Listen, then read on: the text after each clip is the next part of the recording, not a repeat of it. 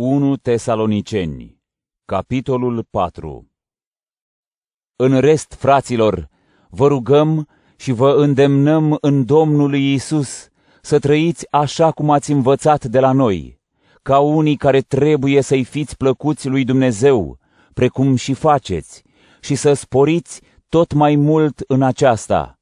Știți ce porunci v-am dat în numele Domnului Iisus.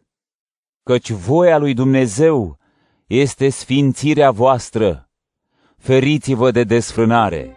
Fiecare să știe să-și stăpânească propriul trup în sfințenie și cinste, nu în patima poftei, ca neamurile care nu-L cunosc pe Dumnezeu.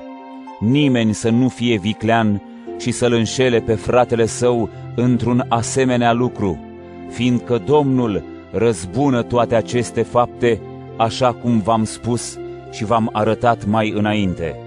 Căci Dumnezeu nu ne-a chemat la necurăție, ci la sfințenie, de aceea cel care disprețuiește toate acestea nu disprețuiește un om, ci pe Dumnezeu, care vi-l dă pe Duhul Său Sfânt.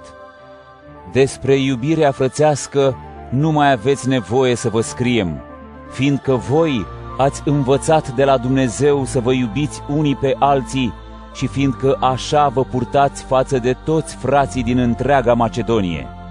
Totuși, vă îndemnăm, fraților, să prisosiți și mai mult în iubire și să căutați să vă purtați astfel, să trăiți în pace, să vă vedeți de treburile voastre și să lucrați cu mâinile voastre, așa cum v-am poruncit, să vă purtați cu viincios față de cei din afară și să nu depindeți de nimeni.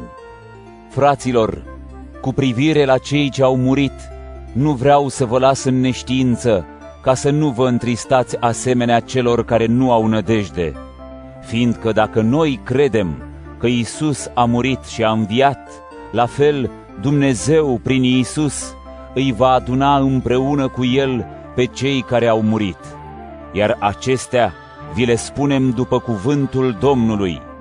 Noi, care trăim și care vom mai trăi încă la venirea Domnului, nu o vom lua înaintea celor morți căci Domnul, la porunca lui Dumnezeu, cu glas de arhanghel și cu trâmbița lui Dumnezeu, va coborâ din cer și îi va învia mai întâi pe cei morți în Hristos.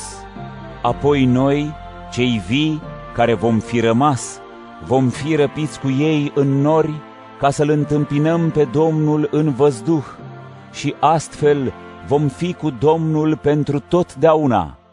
Așadar, încurajați-vă unul pe altul cu aceste cuvinte.